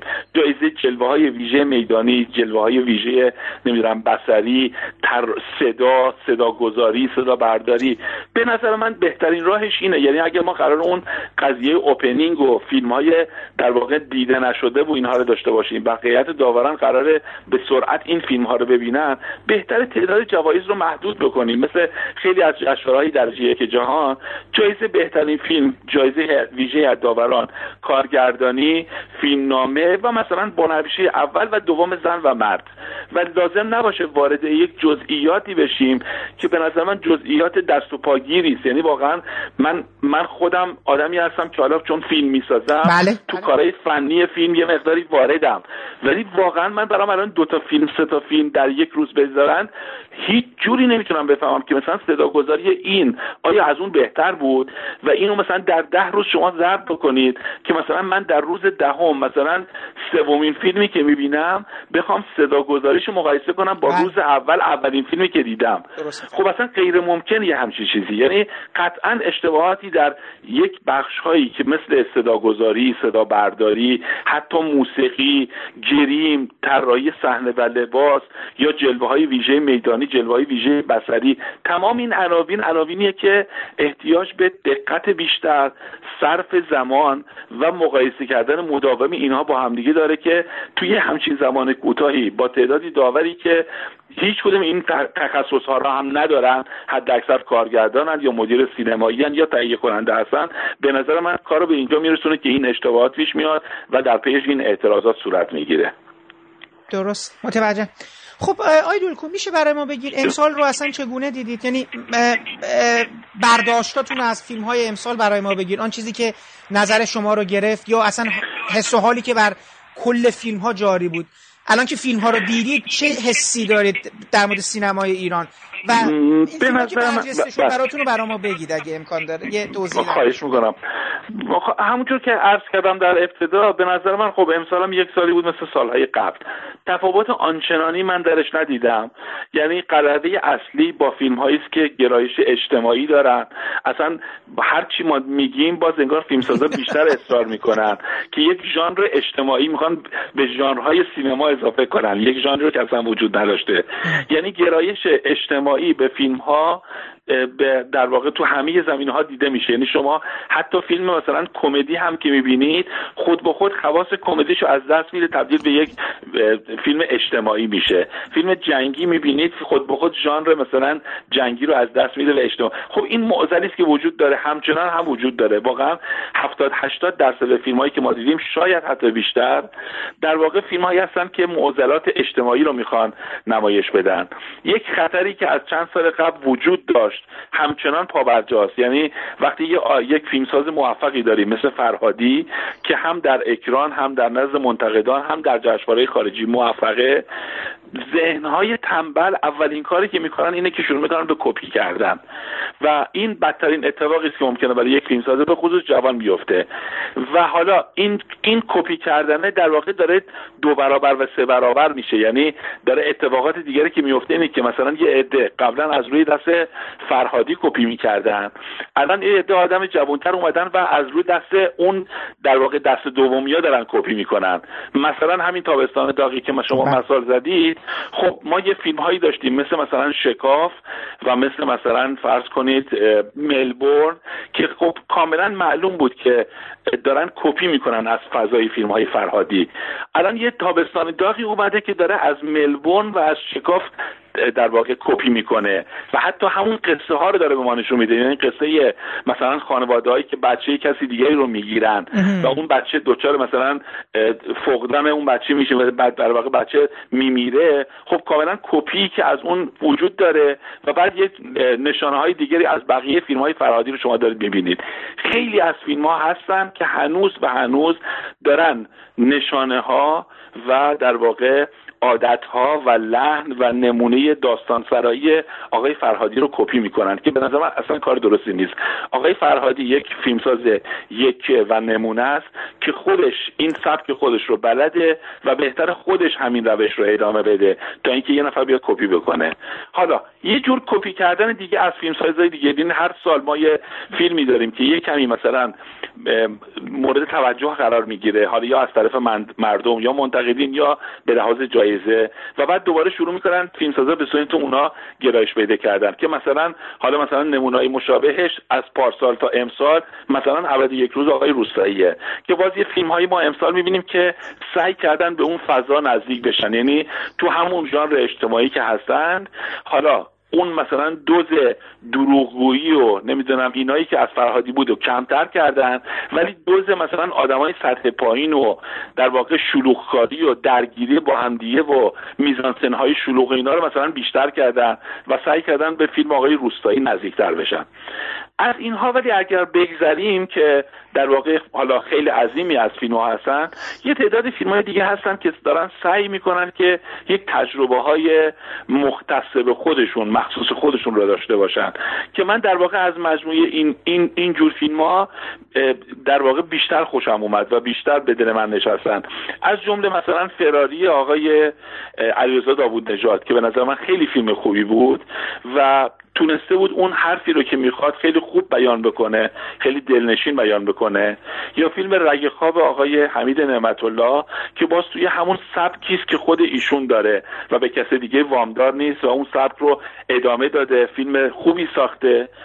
یا در واقع می‌تونم بگم مثلا صد معبر که اگر چه شبیه مثلا به فیلم آقای روستاییه ولی به این دلیله که فیلمنامهش رو خود آقای روستایی نوشته. آها. یعنی به این معنا نیست که کسی کپی کرده باشه. خود آقای روستایی چون اون فیلمنامه رو نوشته در حال و هوای خودش نوشته و اتفاقا آقای قرایی کاری که کرده باهوش در واقع باهوش سراغ این ماجرا رفته اینه که خود فیلم رو شبیه فیلم آقای روستایی نکرده. یعنی به لحاظ کارگردانی سعی کرده سبک خودش رو یک سبکی که با سبک آقای روستایی فرق می‌کنه رو در واقع به اجرا در بیاره. فیلم های دیگه هم بودن که هر کدوم بالا و پایین هایی داشتن که در واقع می‌تونستن فیلم های بهتری بشن و خیلی در واقع شاید نتونسته بودن. حالا به هر دلیلی. مثلا ویلایه های خانم منیر قیدی تا یک قدمی یک اثر خوب میره ولی یک کمی کم میاره و بیشتر به لحاظ فیلمنامه. یا مثلا فیلم آقای جیرانی که باز از این بابت ارزشمنده که همچنان سبک کار خودش رو داره دنبال می‌کنه. و یکی از معدود فیلم هایی است که همچنان به ژانر علاقه و تو قالب ژانر داره کار می‌کنه برخلاف بقیه فیلم ها که در واقع سینمای اجتماعی هستن. ولی باز یک دوگانگی هایی در فیلم به وجود میاد که یک کمی لوس می‌کنه و عجیب اینه که حالا جیرانی که مثلا بیشتر فیلمنامه نویسی تا کارگردان توی این فیلم کارگردانیش میچربه به فیلمنامش و بیشتر ظرف فیلم از فیلمنامش در واقع داره ناشی میشه. گویا همین چیزی که به ذهنم قضیهش برعکس بوده درسته؟ میگن فیلمنامه بهتره و اجرا اونقدر خوب نیست. فیلم بله بله بله بله. توی نگار هم نظر من اینه. یعنی من فکر می‌کنم اگر اون فیلمنامه اگر اون چیزی است که ما از طریق کارگردان داره به ما منتقل میشه و تغییری آنچنانی درش داده نشده چون من خود فیلمنامه رو نخوندم. فیلمنامه رو از طریق فیلم آقای رامود جوان دارم در واقع سعی می‌کنم درک بکنم. اون فیلمنامه هم به لحاظ موضوعش هم به لحاظ نوع پرداخت و رفت و برگشت ها به نظر من اگر کارگردان سعی می‌کرد اون سبک فیلمنامه رو به تصویر بکشه با فیلم موفقتری مواجه بودیم. چون سبک فیلمنامه و نوع داستان و نوع در واقع اجراش و climax ی که داره اجرا می‌کنه و نوع پیشبرد قضیه داستان و اینها یک کمی به مثلا سینمای لینچ نزدیکتره. اگر بخوایم مثلا مثالی براش بزنیم. اما نوع کارگردانیش کارگردانی نوع معمول هالیووده. یعنی نوع سینمای بدنه و سینمای اکشن هالیووده. که خب این ترکیب این دوتا با همدیگه به نظر من خوب در نیومده. یعنی اگر آقای جوان فکر فروش فیلم رو خیلی نمی‌کرد و سعی می‌کرد که سبک فیلمنامه رو به تصویر بکشه در کارگردانی و خیلی به سمت اکشن خیلی به سمت اینکه همه چیز رو توضیح بده. تمام مسائل لاینحل فیلم رو توضیح بده و هیچ چیزی رو ناگفته نگذاره. اگر این سبک رو در واقع به کار نمی‌گرفت با فیلم بهتری مواجه بودیم ما. الان فیلم کاملا به سطح اومده. اولا تمام مسائل رو توضیح میده نتیجه گیری قطعی داره هیچ چیز لاینحل و هیچ چیز ابهامداری برای تماشاگر باقی نمی‌گذاره و یه مقدار زیادی صحنه های اکشن داره که البته خوب پرداخت شده ولی به نظر من جنسش از جنس اون فیلمنامه نیست. درست. متوجه شدم.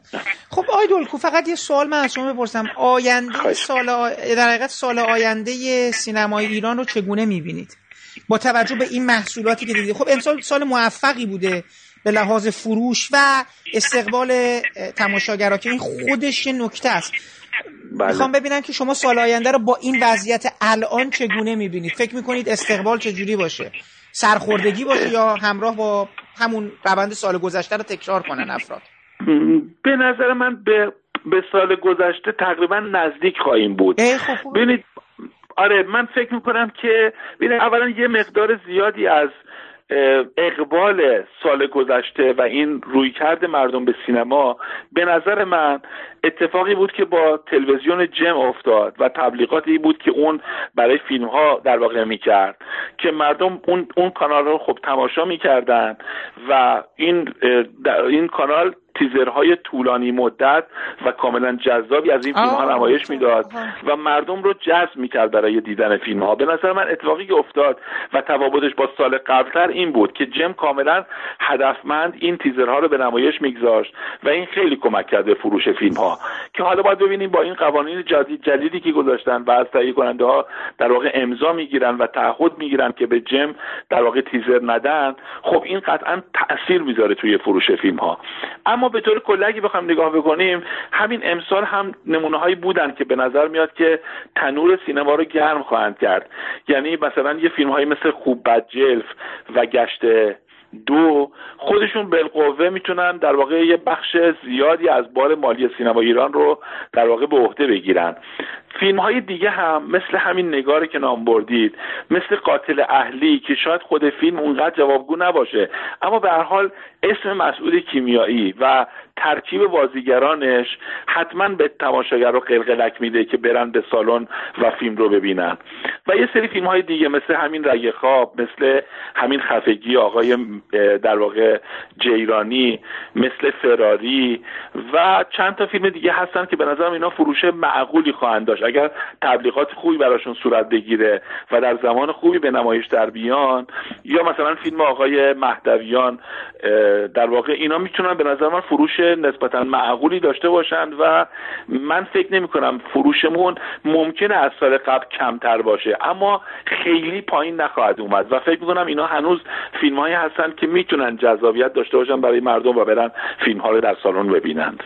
همین بحثی که الان دارم خدمت شما میگم پیشتر با آقای دانش کرده بودم نمی‌خوام تکرار مکررات بشه ولی بله. چیزی که شما فرمودین در مورد در حقیقت فیلمسازا من به یه نوع بله. دیگه یعنی در حقیقت انتخاب راه آسان من اینجوری می‌تونم بگم بله. نگم, نگم کمهوشی بگم یه مقدار تنبلی واقعیتش بله. بخواین های دولکو شما نگاه کنید که یک سری از فیلمسازای ایرانی پیگیر به اون مفهوم نداشتن بله. همین کیمیایی که میگید علی حاتمی بله.